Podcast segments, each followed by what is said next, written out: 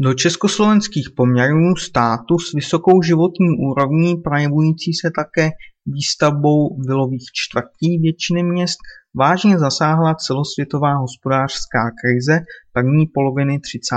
let. V roce 1933 tak bylo v Československu téměř milion nezaměstnaných.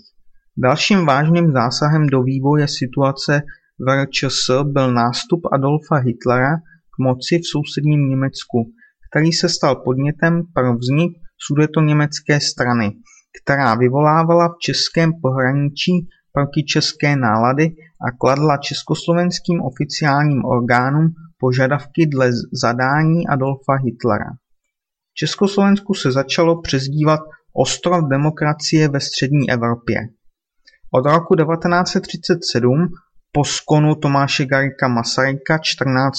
září 1937 se situace začala dramaticky radikalizovat, což vyvrcholilo protičeským pučem v září 1938.